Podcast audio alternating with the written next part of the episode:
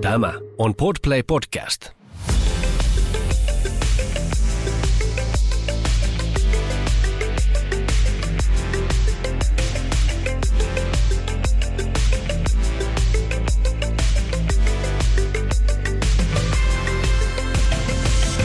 Esko Eerikäinen, tuttu myös Seiskan kääkjuorupalstalta.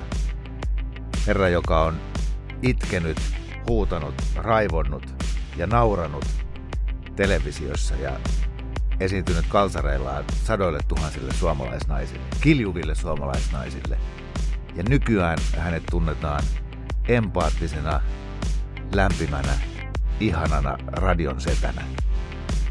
Minkälainen latu on tuonut Eskon tähän pisteeseen? Se selvitetään nyt. Latua podcast viides jakso ja nyt onkin erittäin mielenkiintoinen jakso tulossa, koska meidän tämänkertainen vieras ää, on niin uransa osalta mun mielestä loppupäässä. No sittenkin, ilman muuta, mutta, mutta siis sun kaltaisia ihmisiä ei ole kuin kourallinen Suomessa. Ja silloin puhutaan niin kuin äärimmäisestä julkisuudesta. Edes presidentin yksityiselämästä ei tiedetä niin paljon kuin Esko Eerikäisen yksityiselämästä. Tervetuloa. Kiitos. Tuo on kyllä. Tuolla kun sä laitat sen, niin, niin tota, rupeaa sittenkin hirvittää. Se on ihan totta, kyllä. Joo, ja, ja se on tietysti osin, osin itse aiheutettu. Itse aiheutettu, mutta niin taakse jäänyt elämä. Palataan näihin myöhemmin. Lähdetään kronologisesti kuitenkin niistä ajoista, kun sut, no pohjustan, että sut repästiin semmoisen niin yläasteen kynnyksellä ala-asteikäisenä Kolumbiasta jonnekin Savon perukoille. Kyllä. Joten lienee melko ymmärrettävää, että sä et varmaan siinä muutamaan vuoteen ehtinyt miettiä, että mikähän susta tulee isona, kun, kun sä vaan mietit, että miten mä selviin hengissä. Kyllä, kirjaimellisesti. Lumikinoksiinhan sä olit tottunut toki, koska sä oot Kolumbiasta ja isävainaasi oli liikemies. ai ai. no joo. No mutta joka tapauksessa niin, niin se ilmeisesti meni niin, että sitten sä rupesit käymään salilla ja niin kuin kaikki, jotka käy aktiivisesti salilla, alkaa sitten jossain vaiheessa tekemään portsarihommia ja siirtyy turva-alalle. Ja, mutta ootko jotain hoitajan hommiakin tehnyt? On, on. Siis tota,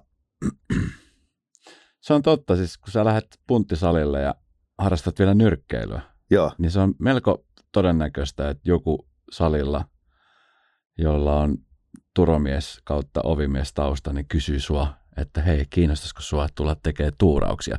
Mun kohdalla se silloin meni sen takia, että mä olin silloinkin ö, tosi suulas kaveri. Mä olin siis tosi, niin kuin edelleenkin, kauhean tota, niin tällainen sosiaalinen. Mä tulin ihmisten kanssa juttuun, mä tulin vieraiden ihmisten kanssa juttuun, mä juttelin, mä moikkasin, niin sitten ehkä se oli se, minkä takia mut sieltä salit silloin bongattiin. Yksi Petri, joka silloin aikana mut sieltä bongasi, niin sanoi, että se oli just tämä sun sosiaalisuus. Mutta siis tota, niin joo, mä teen siis samaa aikaa, kun mä asun Joensuussa. Niin tota, se oli just sitä aikaa, että kun ei oikein tiennyt, että mitähän mä oikein haluan elämälläni tehdä. Ja tota, sitten sitä kokeilee kaiken näköisiä asioita. Mä olin aikoinaan sitä ennen, mä olin ravintolassa tai semmoisessa pizzeria salattibaarissa töissä. Sitten mä olin kaupassa töissä mä en ollut koulussa mitenkään niin kuin briljantti.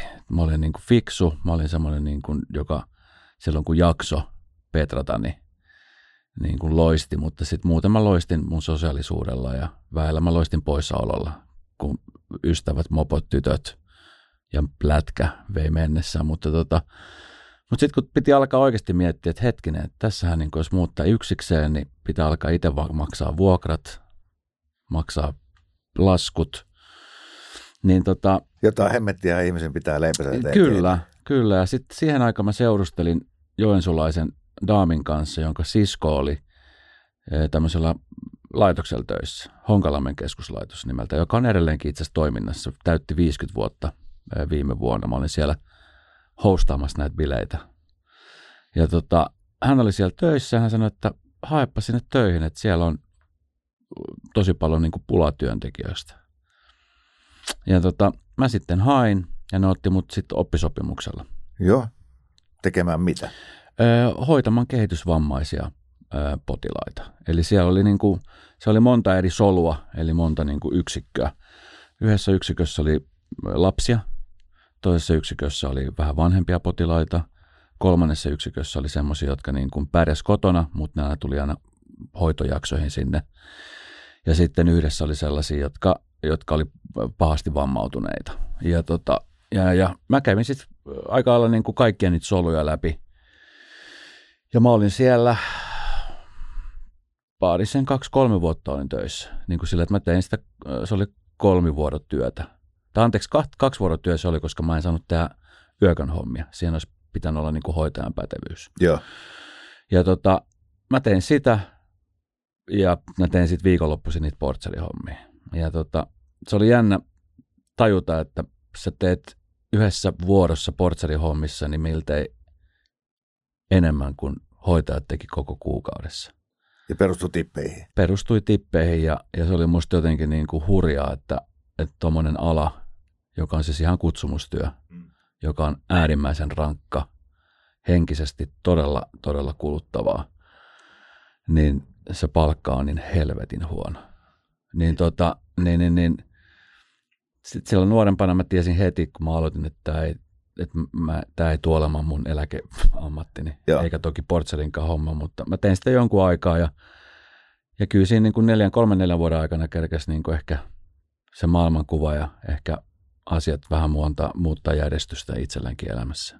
Ja sitten sä vaan päätit lopettaa sen vai kävikö niin, että ilmaantui jotain parempaa tilalle? Öö, no sitten kato, mä rupesin tekemään enemmän ovihommia ja, ja sitten me saatiin muutama isompi yökerho ja tavallaan niin kuin se, se yö, yötyö vei mennessään. Ja sitten ja sit mä olin jo jossain vaiheessa muuttamassa, mä, mulla loppui sitten se parisuhde ja, ja tavallaan niin kuin se syy, minkä takia mä silloin Joensuuhun muutin, niin, niin sitä ei enää ollut siinä, niin sitten koti, koti niin kuin veti puoleensa. Että en, en mä niin kuin Joensuuhunkaan ajatellut jääväni niin kuin asumaan, vaikka kiva kaupunki se on, mutta tota, mut sitten sit sen jälkeen pikkuhiljaa mä rupesin katselemaan jo niin kuin Helsingistä hommia ja muutin takaisin pääkaupunkiseudulle. Niin sitten se hoitohomma jäi.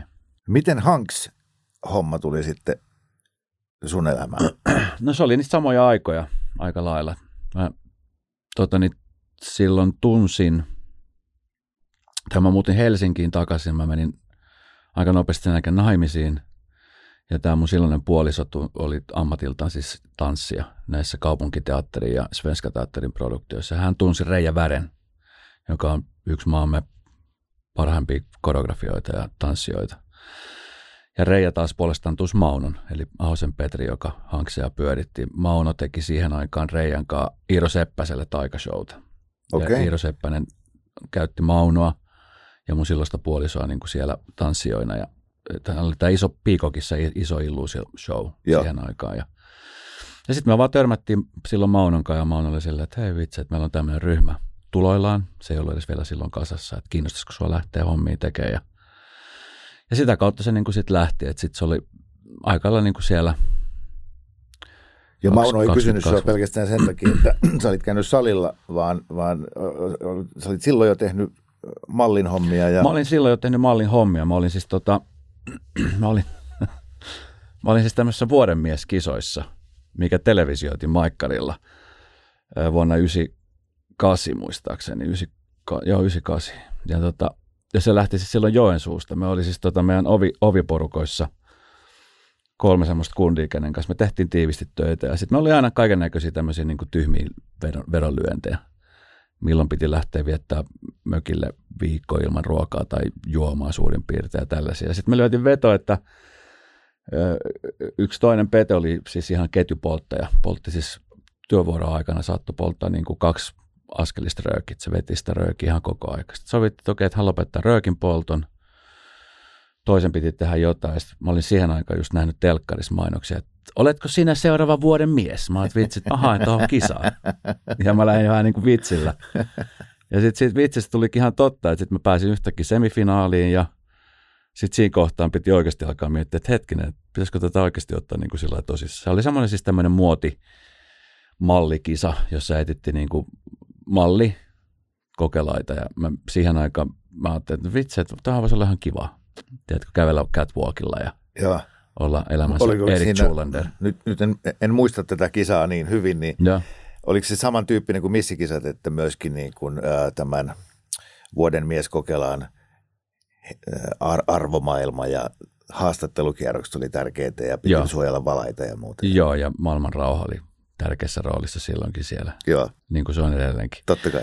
Se oli uimapukukierros ja se oli tota, pukukierros ja sitten oli haastattelukierros, jossa meidän piti vaikuttaa tuomaristoa. Joo, Ja tämä siis kisattiin silloisessa hotelli Hesperä yökerrossa, joka oli siis ääriä myöten täynnä.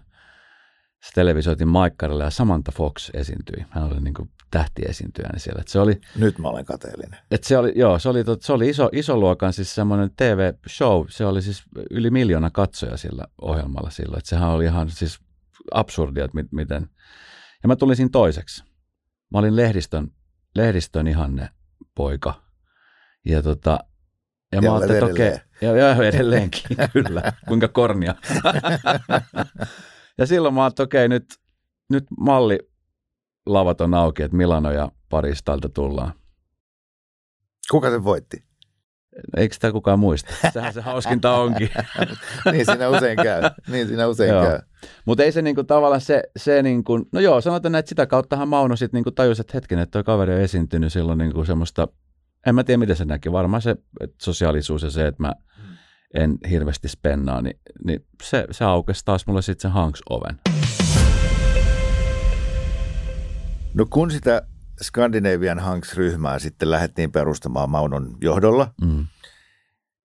ja, ja, ja Mauno oli sitten kerännyt X määrän, en tiedä monta teitä oli siinä, siinä, siinä alkuun. Neljä, viisi. Niin, mu- muistat sitä alkuvaihetta tavallaan, että, mi, mi, niin kun, että hei, nyt perustetaan tänne juttu, että meidän pitäisi vähän osata tanssia, ja sitten idea on se, että me vähän riisutaan vaatteita ja, ja tehdään tästä meille niin kuin elanto. Näinkö se meni? No aika lailla noin. Se oli tota, siihen aikaan Suomessa oli tämmöinen kuin Body at Soul-ryhmä, joka oli siis tämmöinen ihan Chip and Dale-skopio.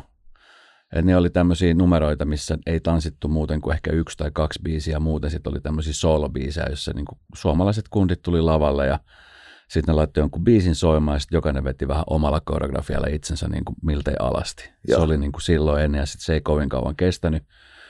Ja siinä ryhmässä oli jotain tällaisia Mr. Finland-tyyppejä, että, että tavallaan sillä se yritettiin saada se huomio. Mutta siis tämä Maunon konsepti oli taas erilainen, että Mauno, Mauno oli ollut produktiossa mukana, missä oli ollut paljon tanssijoita ja tällaisia. Hän jotenkin näki, että hän halusi vähän semmoisen niin poikabändi kautta Chip and Dale-sekoituksen. Joo. Ja alun perin silloin, kun Hanksit perustettiin, se oli niin kuin Chip Finland nimellä. Ja siitä maksettiin sinne Chip and Dalesille niin kuin tietty määrä rahaa et nimen käytöstä. Joo.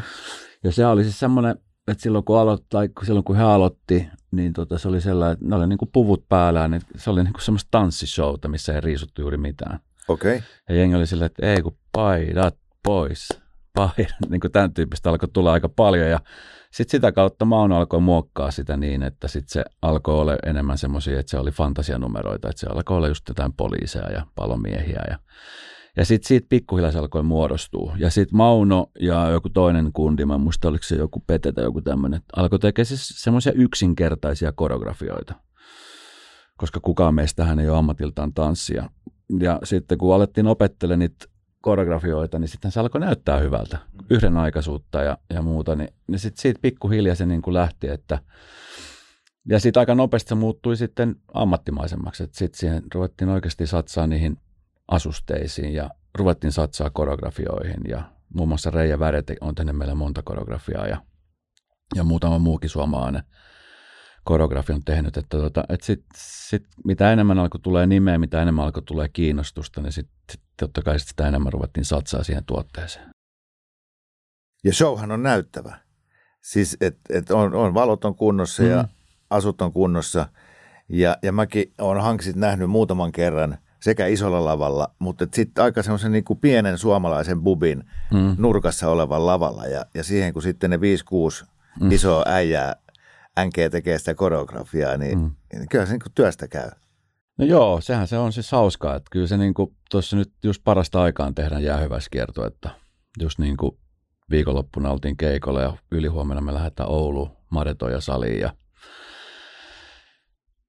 ne on ollut hauska siis huomata. Mäkin siis mä lopetin silloin yhdeksän vuotta sitten ja nyt sitten teen, teen tämän jäähyväiskiertoon, niin on ollut hauska huomata, että me oltiin just tuossa pari viikkoa sitten Espanjassa keikoilla ja me oltiin yhtenä iltana iskelmäbaarissa keikalla. Ja iskelmäbaari, jos jokainen on käynyt, se, se joka on käynyt Maspalomasissa, niin tietää, että iskelmäbaari on semmoinen pieni baari.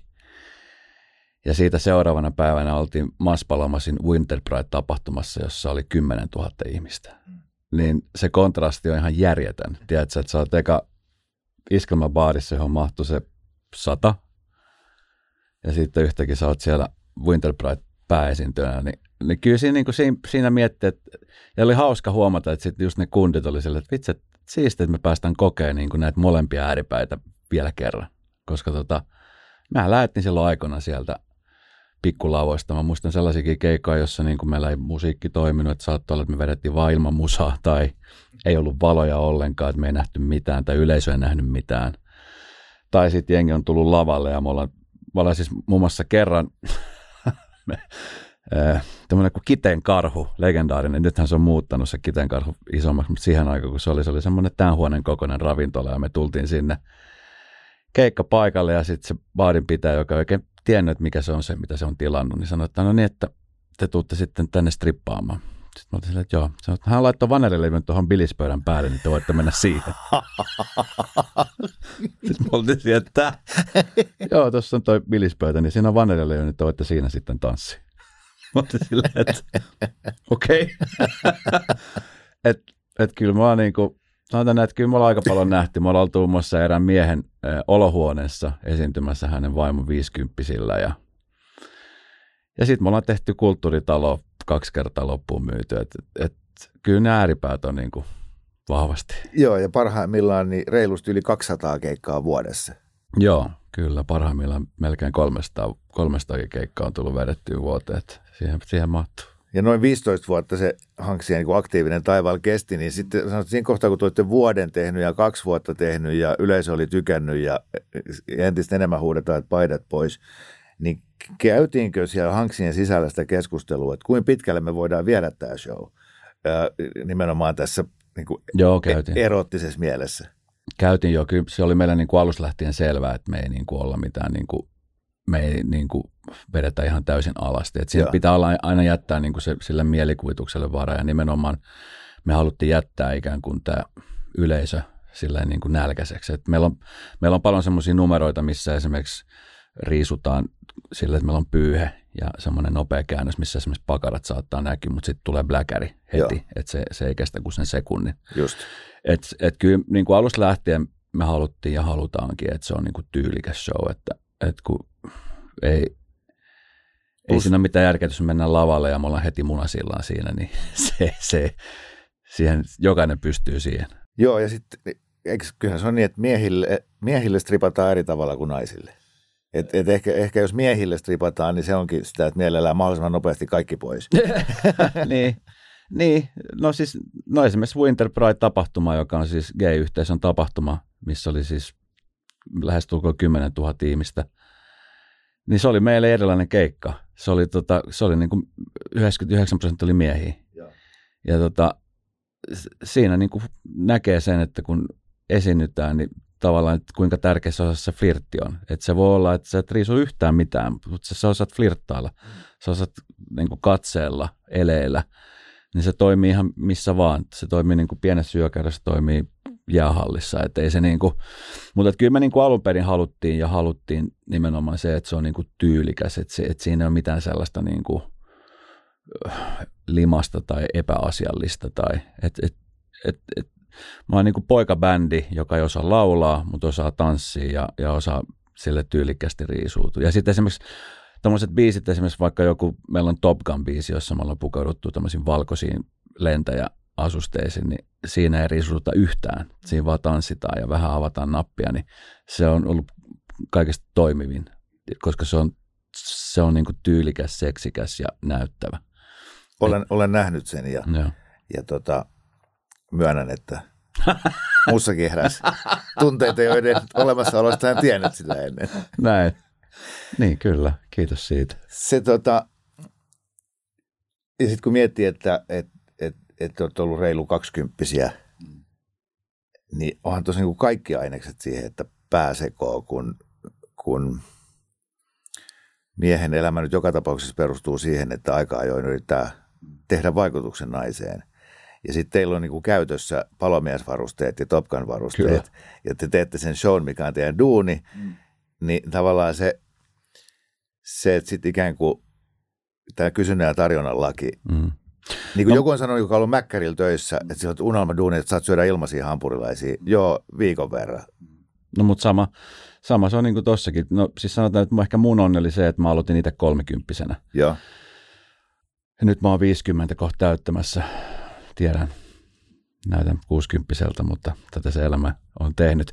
Mutta siis tota, mä silloin siis, kun mä 20 30 mä elin, mä elin siis todella erilaista elämää. Mä en siis juuri ollenkaan käynyt ulkona bilettämässä. Mä tein siis ovihommia tosi paljon ja jotenkin siinä aikana mä opin vihaamaan sitä yöelämän kulttuuria, tiedätkö, sitä kännisekoilua, sitä, niin kuin, sitä kaikkea, niin mä tein töitäni ja sitten mä lähdin aina himaan. Mä olin yhdeksän vuotta Jennin kanssa naimisissa, että mä, vedin, mä vietin tosi perhekeskeistä elämää. Mä asun järven päässä. Mulla oli tosi pieni piiri siinä ja, tota, ja, ja, ja se oli sitä treenaamista, puolison kanssa olemista ja sitten työn tekemistä. Ja tota, mitä muuta siihen ei oikein mahtunut. Ja, ja, ja.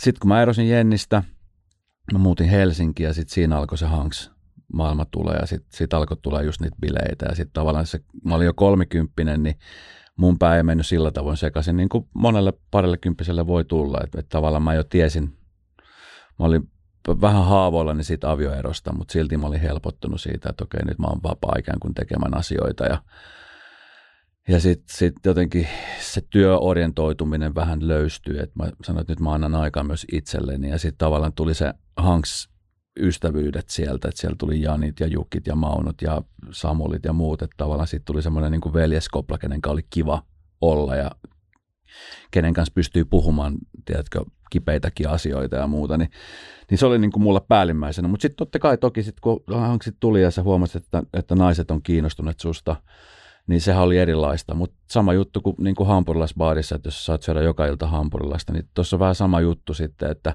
että jos sä joka päivä tai joka keikalla tapat jonkun ihmisen ja ihastut ja, ja oot senkaan, niin, niin kyllä sitten jossain vaiheessa alkaa miettiä, että, että tätäkö sä haluat elämältäsi. Että kyllä sen jaksaa niin kuin vuoden, kaksi, kolme voi, voi jaksaakin, jos on niin kuin todella kylmä ja tiedätkö, tunteeton, niin kuin monesti käy. Mutta mut se on kauhean kuluttava homma ja se on niin kuin, no mä en ainakaan itse sitä niin kuin hirve, hirveän kauan jaksanut. Et ei se, se, ei, se ei mun ego, egoa nostanut tai laskenut, jos joku ei ollutkaan kiinnostunut musta tai jos joku olikin kiinnostunut musta. Et, et, tavallaan sit se ehkä rupesi kääntyä, että mä olinkin jo semmoinen vähän niin kuin tyhjä kuori tai semmoinen, tiedätkö, esine, että se on se Hanks Esko. Ja sitten miettii, että vitsi, että niin mutta muussa on paljon muutakin. Niin sitten se alkoi olla vähän silleen, että sitten alkoi, alkoi kasvattaa semmoista muuria, joka, tota, niin, joka edelleenkin on olemassa. Et mä oon hyvin varovainen edelleenkin kaikissa asioissa, koska mä aina mietin, että okei, mitkä syyperät ollaan tuolla ihmisellä. Kuinka paljon mustasukkaiset poikaystävät näytteli roolia niinä niin kuin hulluimpina vuosina, että kun mäkin olen Hanksien keikalla nähnyt sen, että Mimmi tungeksi siellä eturivissä ja kiljuu ja ja haluaa nähdä koko ajan enemmän ja enemmän. Sitten siellä niin takarivissä on muutamia äijiä, jotka vähän murjottelevat niin. tavallaan, että keikan jälkeen vissiin kun nakkikioskille on ollut asiaa. no ei meillä koskaan oikein ollut. Tietenkin siis väellä oli jotain semmoisia tilanteita, mutta hyvin harvoin. En mä niin muista koskaan, että mä olisin joutunut tai kukaan meistä olisi joutunut tappelemaan sen takia, että joku äkäinen poikaystävä, koska aika nopeasti ne, ne äkäiset poikaystävätkin tajus, että me ollaan ihan niin kuin normaali mukavia jätkiä. Että jos sä tuut meidän pöytään juttelemaan, niin ei me olla silleen, että katsotaan jotenkin niin kuin halpaa makkaraa ja sanot, että painu helvettiin siitä, vaan päinvastoin me oltiin silleen, että hei, tuu pöytä istuu ja pidetään hauskaa. Niin me, me, me oltiinkin sitten ihan niin kuin mukavia jätkiä. Kyllä. Plus sitten se, että kun ei, ei meistä kukaan, niin kuin, me tullaan keikalle, niin mehän tehdään se keikka. Ei ole tarkoitus niin kuin kenenkään parisuhteet rikkoa tai aiheuttaa mitään mustasukkaisuutta. Päinvastoin me haluttiin niin kuin aiheuttaa semmoista hyvää fiilistä. Niin tota, aika harvoin, sanotaan näin, että ihan niin kuin mäkin tein Hanksien karjalla kymmenen vuotta töitä, niin kaksi-kolme kertaa ehkä joutui niin kuin tilanteeseen, jossa oli jotain draamaa, niin se on aika vähän. Plus, ja viisaimmat hoivaat sen, että olet oikeasti hyvän tekeväisyys alalla, koska Kyllä. mimmit virittytään shown aikana juuri sopivaan tunnelmaan, että et, et sitten kotona niin. tapahtuu. Niin, ja sitten kun ravintolat oli täynnä väkeä, ja sitten niin kuin sanoit, että tuossa oli niin kuin 89 prosenttisesti kuin naisia, ja sitten sitten sit ne kunnitkin tajusivat, että vitsi, että mennään tuonne Ilona, koska siellä on hankset, siellä on, siellä on paljon naisia. Joo.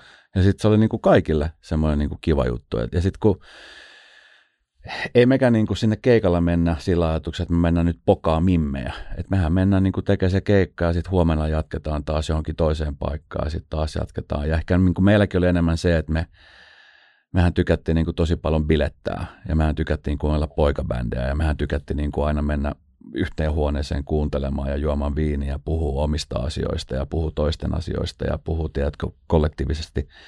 Niin sitten aika usein, jos oli vaikka jatkobileet, niin sitten oli niitä tyyppejä, jotka oli silleen, että no tällaistako tämä on. Ja sitten osa saattoi lähteä, kun ei ne jaksa kuunnella mitään bäkkäreitä. niin tota, niin, ja sitä se oli. Ja se, ja se on se juttu, mikä niinku tavallaan on ollut hienointa, että, että sit, sitä kautta on löytynyt niinku semmoiset niinku elämän mittaiset ystävyyssuhteet, mitkä on edelleenkin olemassa. No sulla on aina ollut hyvä pokka ja niin kuin sanoit, että sä et, sä et paljon niin kuin tilanteita pelkää, mutta mut, ja vaikka tämä on podcast, jossa puhutaan niin työasioista, mutta, mutta sun kohdalla Marttiina Aitolehti-niminen ihminen on niin kuin, varmaan se parisuhdekin kävi aina aika ajoin työstä. Kyllä. Mutta, mutta, mutta, mutta se, että tavallaan sit, sitten kun sä olet Marttiinan kanssa tyylaan, niin, niin kaikki se huomio ja julkisuus nousi vielä aivan nextille levelille ja muutti myös muotoaan. Eli todennäköisesti ette te ollut sitä suunnitellut, etkä sä ollut ehkä osannut edes varautua.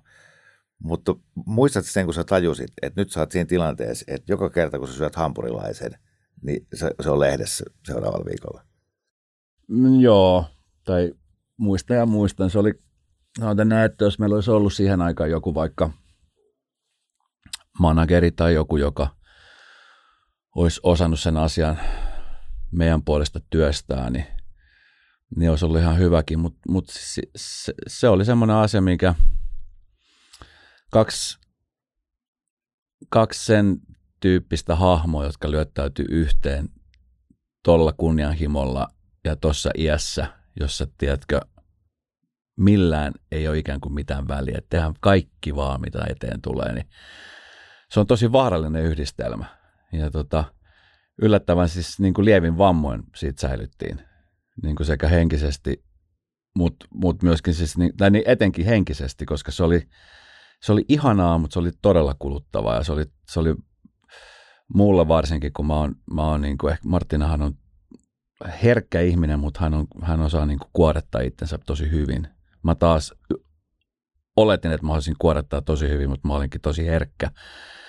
Niin tota, kyllä mä niitä, niitä tota, niin jälkeen, jälkeenpäin on joutunut aika paljonkin työstämään, mutta, mutta kyllä mä muistan, kyllä sitten niin kuin yhtäkkiä vaan niin kuin, mehän tutustuttiin ja rakastuttiin ja sitten sit hypättiin semmoisen junan, mikä veti niin kuin luotijunat tuolla Japanissa, että sitten mentiin ja siinä ei paljon niin kuin kuskia kyselty. Kuin, kuin monta realitya teidän Mm, me tehtiin elämästä? kaksi, kaksi 20 jakson realitya ja kolmatta tarjottiin niin kuin todella niin kuin aggressiivisesti, mutta siihen me ei kumpikaan aina suostuttu. Että, mutta se, se, oli tavallaan se, joka niin kuin sit re, repessä niin kuin se, tai hajotti sen, sen jutun, että sit yhtäkkiä me oltiin niin kuin kaikkien olohuoneissa ja yhtäkkiä kaikki ties meidän jutut ja Ja ta, niin kuin tiedostitteko te sen, että hei, että mitä enemmän me riidellään julkisesti, ei, niin, niin sitä suositumpia Ei, olette. ei. Se oli, se oli niin, kuin niin aitoa kuin aitoa voi olla. Ja me niin kuin, me, meillähän ei koskaan kerrottu, että nyt te teette näin.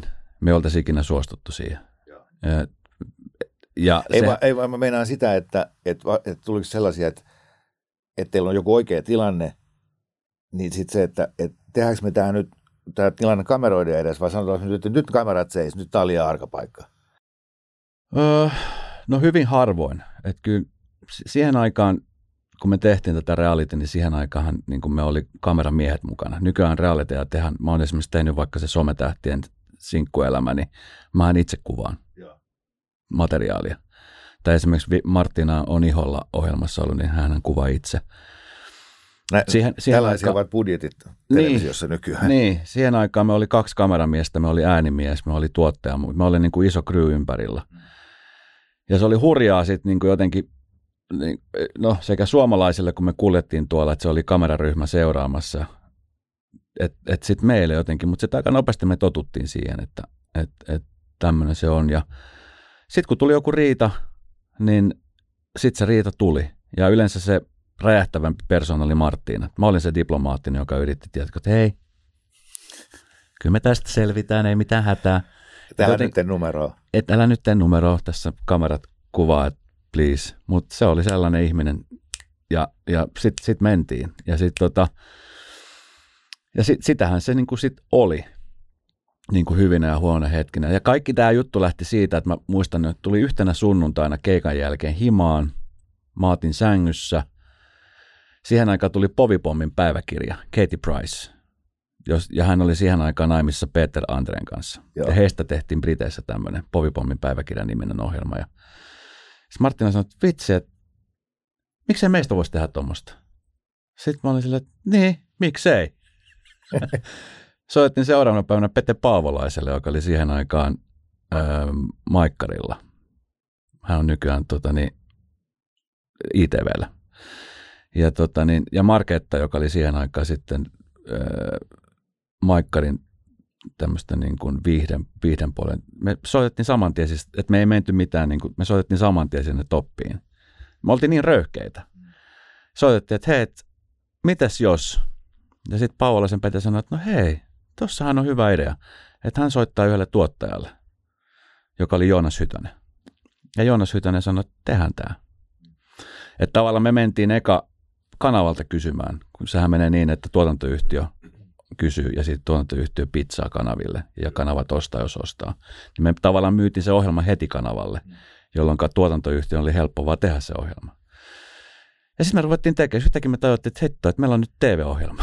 Niin, ja kun- ja kun Martin sanoi, että miksi meistä ei voisi tehdä tuommoista, niin okei, siinä voi olla vähän mukana sitä, että, että kukapa meistä ei haluaisi tulla näkyväksi ja, ja, ja sen takia tuonne someenkin kaikki päivittää koko ajan, että katsokaa minua. Mutta se, että jos teille ei olisi maksettu siitä euroakaan, niin tuskin olisitte Joo, tehnyt. Että joo, kyllä ja- niin, kuin, niin siis tämä, että kuinka paljon teitä ajo rahaa, ikään kuin se, että, että saadaan laskut maksettua. No siis, tos, siis paljon ajoja. Sitten kun se, sehän ei ollut niin kuin siis syy siihen, minkä takia ajateltiin, että tehdään tämä, niin sehän ei ollut sen takia, että, että me ollaan telkkarissa, kattokaa meitä. Mm. Et, et se, se ei ollut se tarkoitus missään nimessä.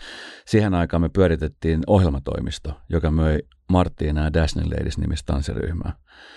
Ja ajatus oli se, että tätä kautta kaikki saa tietää tästä ryhmästä, kaikki saa tietää, mitä tapahtuu, mitä me tehdään, niin meillä on helppo myydä sitten näitä keikkoja. Et se, oli, se oli se ajatus siitä. Me haluttiin PR. tuotteistaa.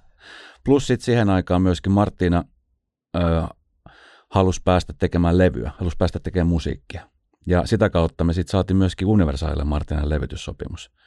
Et ei, ei nämä ollut semmoisia, että me halutaan telkkari sen takia, että, että olisi kiva katsoa, millainen me ollaan telkkarissa, vaan, vaan se oli nimenomaan siis ihan puhtaasti bisnesmielessä. Että eihän me tyhmiä oltu. Ja ajateltiin, että okei, että käytetään kaikki mahdolliset. Ja sitä kautta sitten Daphne Ladiesin kysyntä kasvoi ihan helvetin paljon. Martina sai levytyssopimuksia Universalille. Hanksit sai näkyvyyttä.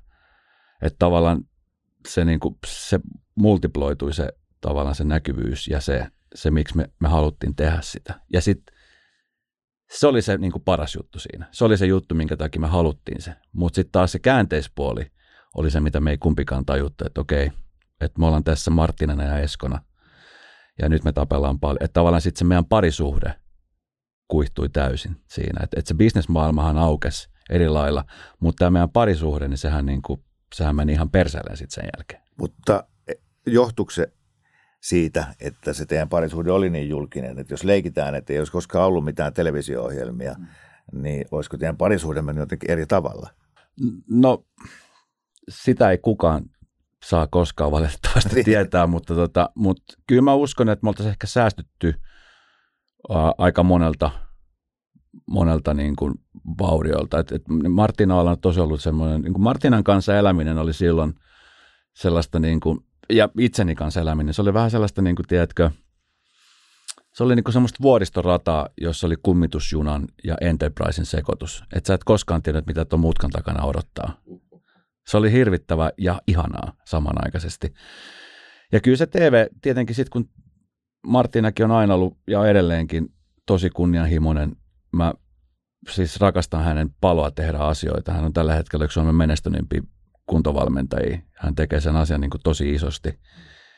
Niin hän silloinkin visioi niitä asioita. Ja mä tuin sitä asiaa ja olin mukana siinä tekemässä. Ja, ja tota niin, sehän oli niin kuin, sehän, niin kuin, sehän isosti kasvoi se asia, mutta sitten jotenkin se perhekeskeisyys mun osalta oli kasvamassa isommaksi ja isommaksi. Ja siinä meille tuli se kontrastiero, että sitten sit niinku toinen halusi niinku töitä, näkyvyyttä, boostasta levyillä, boostasta ryhmällä ja sitten mä taas niinku ehkä enemmän sitä parisuhdetta. Niin sitten sit kun on kaksi semmoista erikokoista palaa, niin ne ei vaan, niinku, ne ei vaan niinku lyönyt yhteen. Joo. Kuluttiko siinä äh, ihmisten kommentit? Liittyykö tähän se, että, että sitten kun – te olitte lehdissä ja televisiossa, niin sitten todennäköisesti ihmisillä oli kauhean tarve kertoa, että ketäs, onko teidän pakko änkeä naamaa joka paikkaa. Ja... Ei. ei ainakaan mun kohdalla. Mä en, en, täällä on Martinan kanssa puhuttu, mutta ei se niin kuin, ei, ei meitä ole, ei mua ainakaan ole koskaan hirveästi niin kuin häirinnyt, mitä tuntemattomat ihmiset musta sanoja puhuu, koska eihän ne tiedä mua ollenkaan. Totta kai mä ymmärrän, että niillä on periaatteesta niin kuin joku ajatusmaailma syntynyt ja se on ihan fine, mutta, mutta ei, ei, jos joku laittaa viesti, että sinnekö sä änget taas, niin, niin, niin kyllä. Et moni vaan sanoo, että mitä se, mitä se taas täällä tekee änkemässä ja kertomassa tarinoita, mutta, mutta kun eh, ihmisellä on semmoinen tarve aina niin kuin jotenkin negaation kautta. Se oli hauska juttu, mä olin nyt viikonloppuna keikoilla ja neljä ruusu oli samaan aikaan keikkailemassa meitä ennen ja Ilkka Alanko pyysi mua lavalle Juppi Hippi aikana. Joo. Mä mietin, että okei, mitä mä teen? Että jos mä nyt menen lavalle, tai jos mä en mene lavalle, mua jää harmittaa. Jos mä menen nyt lavalle, niin sitten voi olla, että mä joudun esiintyä. Mä menin lavalle. Ja Ilkka sanoi, että hei, vedetään juppihippi punkari ja sä laulat. Mä oon, fine, mä laulan. Mä lauloin sen, se meni tosi hyvin, se oli tosi hauska hetki. Se jaettiin someen. Niin sitten joku laittoi sinne viestiä, että no eiköhän anneta Ilkan hoita ne lauluhommat, pitikö sinnekin ängetä. Niin. niin aja, niin kuin ihmisellä on heti ajatuksessa se, että, että pitääkö sinne ängetä. Että tiedätkö, että kun, kun ihmiselle tarjottu joskus mahdollisuus johonkin, mm. niin miksi et sä käyttäisi sitä? Mm. Jos sä et käytä sitä, niin sua jää harmittaa se. Mm. Ja mulla se on aina ollut se, että, että mua ei, mua ei itseäni pelota tai, tai niin kuin harmita, jos mä mokaan jossain tai jos mä teen jonkun asian ja mä oon kumminkin tehnyt sen ja yrittänyt, niin se ei häiritse mua yhtään. Jos mä en olisi tehnyt sitä asiaa, niin se häiritsisi mua. Mä olisin herännyt tänä aamuna miettiä, että vitsi, että millaista se olisi ollut laulaa Ilkka kanssa Juppi Hiippi punkkaria. Ja kun mulle tarjottu sen mahdollisuus, niin totta kai mä käytän sen mahdollisuuden. Se on sama juttu niin kuin TV-ohjelman suhteen. Jos meille sanotaan, että hei, teille tulee tämmöinen, niin totta kai mä mietin plussat ja miinukset. Mutta jos mä en tee sitä, niin esimerkiksi se ei olisi avannut mulle ovia johonkin toiseen juttuun. Jos mä en olisi mennyt tekemään Suomipopin aamua, kun mulle tarjottiin sen, niin mä en olisi ikinä tekemässä Radonovan iltapäivää nytkään. Mä edelleenkin harmittelisin jossain tuolla, että millästähän se olisi ollut. Niin tämä ajatusmaailma on mulle täysin vieras, että pitääkö sun sinne ängetä. Jos mulle tarjottu mahdollisuus, niin mä joko isken ylämummoon tai sitten mä ammun ohi, mutta mä ammun kumminkin. Sä, sä kuulut ihmisiin, jotka lähtökohtaisesti sanovat ideoille, joo, tehdään Kyllä. vaan. Joo, Kyllä. kokeillaan. Kokeillaan. Sehän on hirveän pitkä kulttuuri Suomessa ja varmaan muuallakin kuin Suomessa, että se kel onni on se onnen kätkeköön ja älä ole esillä. Siis jotenkin niin kuin esilläolo ei ole hyvä, vaan se, on, se kertoo sinusta jotain moraalitonta, jos sä haluat olla esillä. Ja tämän takia siis kaikki TV-esiintyjät vappupimiä myöten saa kuulla sitä kommenttia, että Kyllä. pitääkö sun joka paikkaa ängetä. Hmm. Ikään kuin ikään kuin televisiossa esiintyvät ihmiset soittelisivat sinne telkkariin, että voiko mä tulla, niin. voiko mä tulla. Tai sitten se, että, että kun tämä on, tää on meidän työ, tämä on esimerkiksi tässä, kun mä puhun jostain asiasta, niin tää, tämänkin kautta joku ihminen saattaa saada jotain uusia oivaltavia ajatuksia. Ja sitten jos mä menen johonkin TV-ohjelmaan, josta mulle maksetaan palkka, niin se on mun työ. Et se on vähän sama kuin mä kertoisin vaikka Pirjolle, joka on hoitaja, että pitääkö sun ängetä taas sinne töihin. Mm. Se on se työvuoro, no pakko mennä. Mm. Nyt tämä on vähän sama juttu, että se on mun työvuoro, mä menen sinne ohjelmaan, koska mulla maksetaan siitä ja se on, se on sopimusasia Joo. ja se on, se on niin kuin työtä. Että, mutta on totta ja sitten totta kai mä ymmärrän se, että muille se saattaa niin kuin tulla, että mulla oli esimerkiksi Jukki, mun hyvä ystäväni Hanksesta, sanoi, että vitsi, että sä oot nyt joka paikassa. Niin joo, nyt näyttää siltä, että mä oon joka paikassa, mutta se on aina siis kausittaista. Sitten kohta mä en taas ole joka paikassa. Ja sitten, että se on niin kuin, se, se menee näin. Ja, ja tota niin, Ja näkyvyys on kaikki kaikesta, tämä kuuluisa näkyvyys, Mm. se, että, että mietitään vaikka Suomen huutokauppakeisaria tai, tai reaalityö, jota on tehty Tuurin kyläkaupasta, mm. niin mitä ne on tehnyt Palsamäen ja, ja tota keskisen bisneksille. Niin Kyllä. Tietenkin valtavasti hyvää. kyllä, ja viime viikolla just katon uutisen, missä luki, että Vesa Keskinen osti öky, eikö mikä se oli? Julkean. Julkean. Silleen niin kuin, että julkea. Että, niin kuin, että mitä Ja, helvettiä. minkälainen on julkea auto? Silleen, että jos sä, jos sä ostat Jenkeissä tuommoisen Lamborghinin, niin se on silleen, että vitsi, että mäkin haluan tuommoisen, mä teen töitä sen eteen. Suomessa se on julkea, kun sä ostat semmoisen auton omilla rahoillasi. No, Tämä Se on musta niinku käsittämätöntä, että mi, mi, miksi julkea? Siis silleen, että No se oli tietysti lehtitoimittajan valitsema o- o- otsikko, mutta Se, jotenkin se särähti heti, mutta tota, mutta se on, ja sitten syy, minkä takia mä käyn näissä, kyllä mäkin niin mietin silloin, kun mua kysyttiin, että tuutko Kimmo Vehviläisen, joka on suuri kunnia. Mä oon aina arvostanut sua niin kuin radion tekijänä. Sä oot ollut mulle se toteminpaalun, se yläukko siellä. Niin. Mutta kyllä mäkin mietin, että Kiitos. että, että onko mä puhunut niin kuin liikaa itsestäni, tai että jaksa mä mennä kertomaan mun tarinan taas sadannen kerran jollekin tai jotenkin niin kuin muuta, mutta mutta kyllä mä aina, niin kuin, joka kerta kun mä oon käynyt jossain, niin aina on niitä ihmisiä, jotka on laittanut palautetta, että vitsi miten kiva, että, että on aina ihmisiä, jotka ei ole koskaan aikaisemmin kuullut tai löytänyt, ja sitten laittaa viestiä, että hei, miten kivaa, kun sä puhut näistä asioista ja antaa voimaa itselleen. Esimerkiksi moni faija on laittanut mulle viesti niin kuin vanhemmuuteen liittyen asioita. Tai just se, että on eronnut ja, ja kun on silleen, että no niin, nyt taas se puhuu siitä Marttinasta, että nyt vanha suolajanottaja, eikö se pääse siitä yli ja niin kun kyse ei ole siitä. Ky- kyse on siitä, että on ihminen, joka on ollut vahvasti mun elämässä, joka on muokannut musta tietynlaisen myöskin omalla, omalla tavallaan, jo- jonka kanssa mä oon tehnyt maailman ihanimman asian kuin lapsen. Niin totta ihmeessä mä puhun hänestä, koska hän, hän vaikuttaa mun elämään. Me ollaan päivittäin edelleenkin tekemisissä. Äh, Hänellä on oma parisuhde, Äh, mulla saattaa olla parisuhde, onko, ei ole, en tiedä. Mutta sitten tiedätkö, että, että me edelleenkin kunnioitetaan, että me vietetään joulut yhdessä, äh, meillä on yhteinen lapsi, ja se ei tarkoita sitä, että vanha suola janottaa tai että eikö siitä olisi päässyt yli, vaan se, että me kunnioitetaan toisiamme ihmisinä eri lailla nykyään, kuin esimerkiksi silloin avioliittoaikaan. Ja se on musta semmoinen asia, minkä, niin kuin, minkä mä arvostan, minkä hän arvostaa, ja minkä moni ihminen työstää koko aikaa, että haluaisi päästä semmoisen samanlaisen tilanteeseen, koska ihmisiä on niin paljon olemassa ja on katkeroita, katkeroitunutta suhdetta ja on vihaa ja tiedätkö, kaiken tämmöiset, niin se syö tosi paljon, se kuluttaa ihmismielellä tosi paljon. Se olisi kuluttanut, jos mäkin olisin jäänyt katkeraksi ja vihaseksi ja muuta, niin vitsi, se olisi ollut ihan hirveetä. Niin onneksi meistä ei kumpikaan jäänyt siihen. Ja sen takia meillä on nyt tällä hetkellä sen suhteen tosi hyvä olla. plus tosi moni tietää, mitä sä tarkoitat. Sä et ole ainoa, jolle on käynyt niin, että, että, että silloin kun oltiin yhdessä, niin siinä oli paljon siihen huoleen liittyvää niin kuin mustasukkaisuutta, epävarmuutta, ää, riidellään.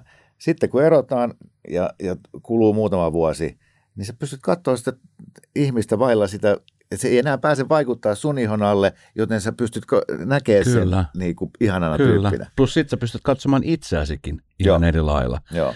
Et, et kyllä mäkin olen pelannut monta kertaa, että vitsi, että ai mä olin tommonen, että miksi mä olin tommonen ja miksi mä olin noin epävarma ja miksi mä olin noin vihainen ja miksi mä olin niin surullinen ja tavallaan sit, sitä kauttahan sä koko aika kehität itseäsi. Kun joku kysyy, että no mikä on elämän tarkoitus, niin mun mielestä elämän tarkoitus on kehittyä ihmisenä paremmaksi. Niin nämä on niitä, nämä on niitä prosesseja, milloin sä niin kuin joudut oikeasti sanoista tekoihin. Niin se on se syy, minkä takia tota, mä aina yhä uudelleen ja uudelleen puhun vaikka esimerkiksi mun, mun menneisyydestä, koska se on semmoinen asia, mitä ei pysty muuttaa, vaikka joskus olisi halunnutkin. Joo, joo. Kuten Mikko Kuustonen on hienosti sanonut, niin yhteistä kaikissa epäonnistuneissa parisuhteissa niin on ollut minä itse. Kyllä. Mä rakastan Mikko Kuustosta. Joo, Uh, ihana ihminen. pe- peilin katsominen on, se on hirveän vaikeaa, mutta Se ky- on. sitten kun sen tekee, niin kyllä se palkitsee. Kyllä. No sitten kaikkien näiden Hanks ja, ja tuota, re- reality asioiden jälkeen siirrytään Esko Erikäisen elämässä ehkä sitten kolmanteen lukuun. Se nelikymppisenä päätit yhtäkkiä, että nyt riittää, menenpä kouluun. Menit koulun penkille opiskelemaan radiotoimittajaksi. Mikä mm. koulu tämä muuten oli? Tämä oli Laajasalo. Laajasalo opisto. Joo, mä, mä silloin menin. Siellä on kaikki muut ollut parikymppisiä ja, ja sitten siellä oli yksi Yksi nelikymppinen. Mä muistan, mä muistan, kun mä menin koulun ekana koulupäivänä, niin monihan luulee, että mä tuun sinne opettajaksi, että mä oon opettajana. Ja. Koska mä olin jo tehnyt silloin radiota. Ja, ja tota, niin tietenkin sitten se julkisuus myöskin niin seurasi mukana ja osa oli sille, että, että oletko sä opettajana täällä? Mä olisin, että ei, mä, mä tuun, mä tuun tuota opiskelemaan. Se oli monelle. Ja näin jälkeenpäin mä oon kuullut siis silloiselta opettajalta, niin Esa Lötjöseltä, joka tota, niin, hän oli siis, kun hän halusi omaa aikaa ja myöskin minun aikaa niin kuin kunnioittaa, niin hän oli kuulemma siis soittanut muutamille radiotalon tyypeille, että, että on tulossa Erikäsen Esko. Niin. Että onko sitä mitä järkeä edes ottaa, että onko sillä mitään mahdollisuuksia edes päästä niin kuin, tavallaan niin kuin radiomaailmaan. Koska mä olin jo silloin saanut potkut Suomi-popilta sen vuoden jälkeen. Tämän sopimusta ei jatkettu. Ja ja sieltä oli muun muassa muutama isompi radiopomo sanonut, että, että, että, kyllähän sinne potentiaalia on, että ei, totta kai ilman muuta. Ja, ja tota, kyllä mä menin sinne koulun, tiedätkö, tosi hattu kourassa. Se oli niin kuin, mä ajattelin, että mä otan tämän koulun niin tosissaan kuin mahdollista, mulla oli se mun oma fokus.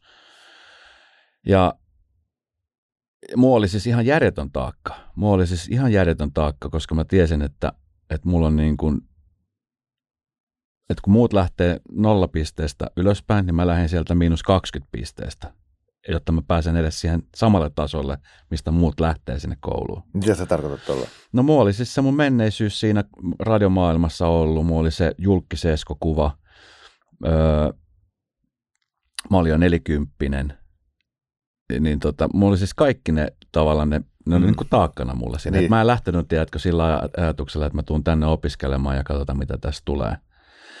Plus sitten se, että kun mä lähdin sinne kouluun, niin mun tarkoitus ei ollut lähteä kouluun vaan sinne kokeilemaan, että mikähän juttu tämä on. Vaan siis mä lähdin sillä ajatuksella, että tämä on nyt se mun viimeinen kortti, mitä mä käytän tässä. Että tää, jos tämä epäonnistuu, niin sitten God knows, mitä tässä tapahtuu.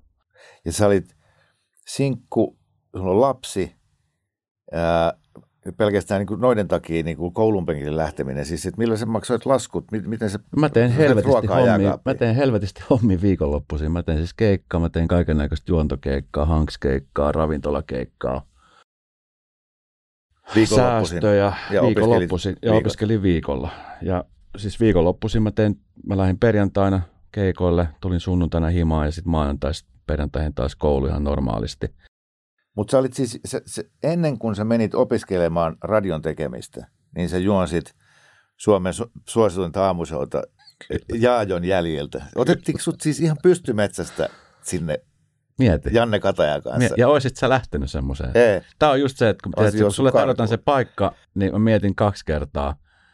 Jani Rajalin siihen aikaan oli Novalla tuottajana ja hän sitten sai kutsun silloisen niin kuin, Suomi-popin. Se oli, tota, se oli silloin irlantilaisen yhtiön omistama. Joo. Se ei ollut nelosen silloin. Ja Jaajo oli pitämässä sapattivuotta. Tai se oli pitämässä niin kuin taukoa. Hän ei ollut sanonut, että onko se vuoden vai kaksi vai kolme. Ja ilmeisesti hän oli sitten silloin neuvotellut kanavan kanssa, että hän on pitämässä taukoa, että voiko Perälän Juha ja, ja siihen aikaan oli toi Petra Kalliomaa. Kalliomaa, että voisiko he jatkaa sillä aikaa, kun hän on tauolla. Mutta silloin heidän johto ei sano, että ei käy. Että jos sä jäät tauolle, niin sitten tämä ohjelma lakkautetaan. Ja, ja sitten hommataan uusi. Ja se oli siis ihan niin kuin, sehän oli ihan katastrofia meille, koska sitten ne, jotka on fanittanut ja fanittanut, ne oli silleen, että vitsi, että sinne tuli joku Janne Kata ja Pingvinitansene ja joku hangstrippari vetää, että nämä on ihan vittu hirveät paskaa. Jo lähtökohtaisesti, vaikka me oltu ensimmäistäkään lähetystä tehty. Ja tota, Jani silloin soitti mulle, että hei, että on tämmöinen aamu tulossa, missä on Janne Kata ja, ja tota, niin me haluttaisiin sut siihen. Sitten mä kysyin, että miksi mut? Sä että no kun sä olit silloin kerran ö, vieraana Minna Kuukan ja Janne Katajan aamushowssa, joka tehtiin jonkun kuuntelijan keittiöstä. Ja sä olit tunnin verran siellä vieraana ja tajuttiin, että kuinka sulla synkkää Jannen kanssa tosi hyvin ja mm. sä oot, sulla on hyvä ulosanti ja muuta. Että me testataan, että tuu ihmeessä. Sitten mä olin silleen, että todellakin tuun. Mä olin just eronnut, mä olin aivan sekasin kuin seinäkello. Ja tavallaan se oli, se, se oli niin kuin semmoinen pelastuslautta, mikä oli sille, että mä tartun tästä nyt ja pidän niin kiinni kuin vaan mahdollista. Ja jos mä en sinne lautalle pääse, niin mä ainakin pidän tästä kiinni. Joo. Ja tota, vuoden verran me sitä tehtiin. Ja lukujen perusteellahan meillä meni tosi hyvin. Ihmisiä kiinnosti kuunnella, että millaiset noi on noin kaksi urpoa siellä. Meillähän kävi siellä joka päivä vieraita. Meillä siihen aika oli pressan vaalit. Meillä kävi kaikki pressat, ehdokkaat haastattelussa. Meillä kävi Cheekistä lähtien. Et me oli, et se oli mulle tosi hyvä koulu. Ja tota, Jannen kanssa oli kiva tehdä. Jannehan on hauska mies ja, ja sen kanssa mä opin tosi paljon. Mutta sitten Nelonen nosti Suomi-popin, joka tarkoitti sitä, että Eerikäinen ja Katea lähtee. Niin, koska Jaajo tuli takaisin. Koska Jaajo tuli takaisin ja Jaajo, Jaajo oli taas sitten niin kuin Messiaksen paikalla siinä. Ja, ja, tota, niin, ja se oli ihan täysin ymmärrettävä. Mutta sitten jotenkin mulle jäi semmoinen fiilis, että vitsi, että... Tämä oli kivaa. Tämä oli kiva ja tämä jäi pahasti kesken. Joo. Ja, tota, ja sitten mä kävin koputtelemaan erilaisia ovia, että olisiko mitään, olisiko mitään, olisiko mitään. Ja sitten siellä sanottiin, että no ei ole mitään. Et, et, sitten mä muistan silloin öö, toi Ninja, joka oli silloin Novan päällikkönä. Mm, Huhtamäki. Huhtamäen Ninja sanoi mulle, että, tota, että käy kouluttautumassa. Että hän antaa sulle semmoisen neuvon, että mene kouluun, hanki itsellesi pätevyys siitä, niin sitten sen jälkeen mä lupaan sulle, että sun moni ovi aukeaa. Mm. Sitten mä ajattelin, no vitsi, ei se, ei se ota, jos ei anna. Ja sitten mä hain sinne kouluun ja sitten mä pääsin sinne kouluun ja sitten sitä kautta se sitten alkoi rakentua.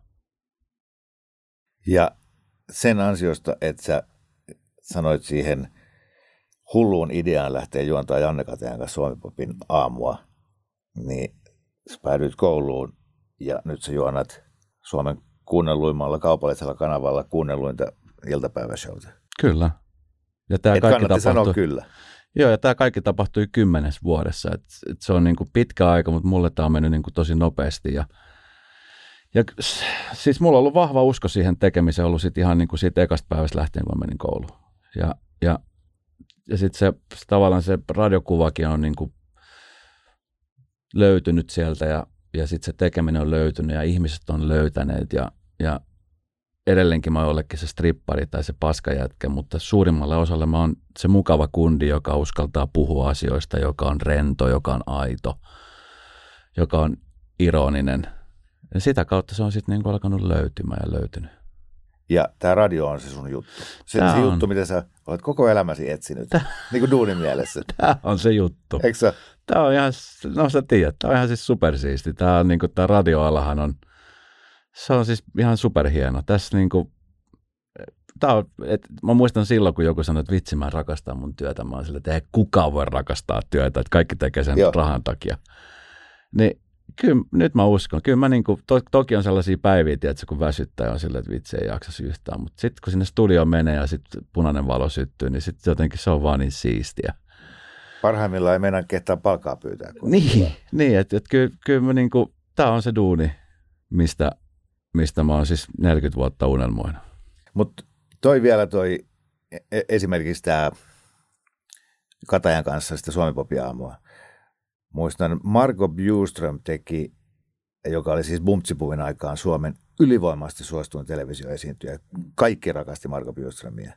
Kukaan ei muistanut sitä, että ennen Bumtsipumia hän teki ää, Me kastelijat Kyllä. Sitä ohjelmaa, joka kuvattiin Serenassa. Kyllä. Joka on ehkä siis Suomen TV-historian huonoin viihdeohjelma.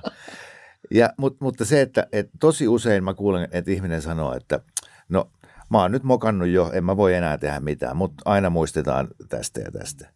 Se ei ole totta.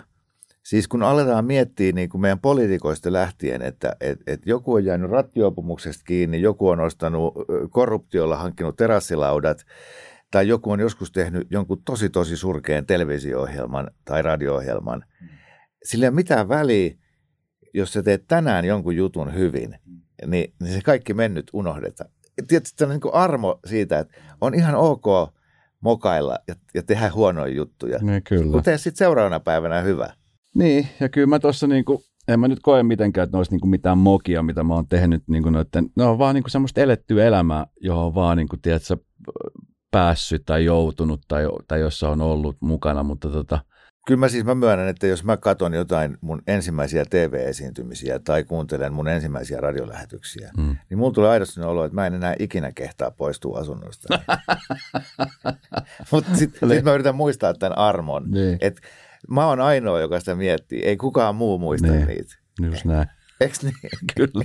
Koska ei pystyisi elää, Niin. kun hävettää niin paljon. Niinhän se menee. Kyllä mäkin, mä oon siis kuunnellut joskus niitä lähetyksiä, mitä me ollaan tehty Jannen kanssa. Ja, mutta si, siinä huomaa just se, että sit kun tätäkin hommaa mä oon käynyt monta kertaa Laajasalossa siinä koulussa kertomassa tuleville radioammattilaisille, että mitä, mitä tämä työ on ja mitä se vaatii ja muuta, niin ö, koulu tietenkin antaa hyvät lähtöevät niin kuin kaikkeen, mutta kyllähän sä opit tekemällä. Kyllähän sä niin kuin löydät itsesi vaan tekemällä ja sitten kun sä saat niitä kilsoja, niin sä saat niitä lähetyksiä tehtyä, sä opit tuntemaan itsesi ja opit tuntemaan sun yleisön ja nyt tässä tilanteessa mä oon oppinut tuntemaan myöskin Suvi Hartlinin kanssa, kenen kanssa me ollaan tehty nyt iltapäivää ja muuta, niin, niin se, sehän vaan niin kuin tekemällä oppii ja, ja kyllä joka päivä aina jotain, jotain uutta sieltä löytää.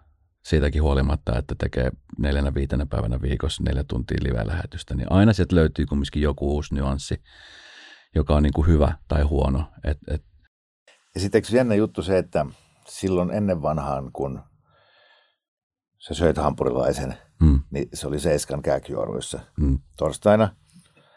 Ja nyt jos sä kerrot radiossa, että sä paitsi söit hampurilaisen, sä myöskin liukastuit banaaninkuoreen siinä mäkkäri ovella, niin ei se, se, se, tavallaan, että sä voit, sä voit nyt siellä radiossa kertoa ihan kaiken Kyllä. ilman, että sit kerrotaan ikinä lehdessä mitään. Kyllä, ja, ja niinhän me tehdäänkin. Me tehdään niin kuin just, ja mä luulen, että siihen perustuu myöskin niin kuin meidän ohjelman, ainakin palautteiden perusteella ihmiset, ja se musta on ihana, tiedätkö, nyt kun mä oon Hanksien kanssa tehnyt tämän jäähyväiskiertoja ja sitten ollut just vaikka Härmässä tai Tampereella, niin sitten kun ihmiset tulee sanoa, että vitsi miten kiva että tämä ohjelma on, ku- että tavallaan niin kuin, että se syy, minkä takia tullaan juttelemaan se ohjelma tai jotain. että Me ollaan sulle, mä olin esimerkiksi nyt viikonloppuna Nordean pikkujouluja juontamassa ja se oli siis niitä tyyppejä, jotka tuli silleen, että vitsi, että miten kiva kuunnella sun juttuja tai sunnuntai on kiva kuunnella, kun hän menee just mökille ja jaksaa kuunnella, niin se on, se on vaan jotenkin niin kuin siistiä, että kun ei sitä niin kuin, mäkin teen radiota, niin en mä ikinä mieti, että kuka missä milloin kuuntelee. Mä vaan teen sitä radiota ja, ja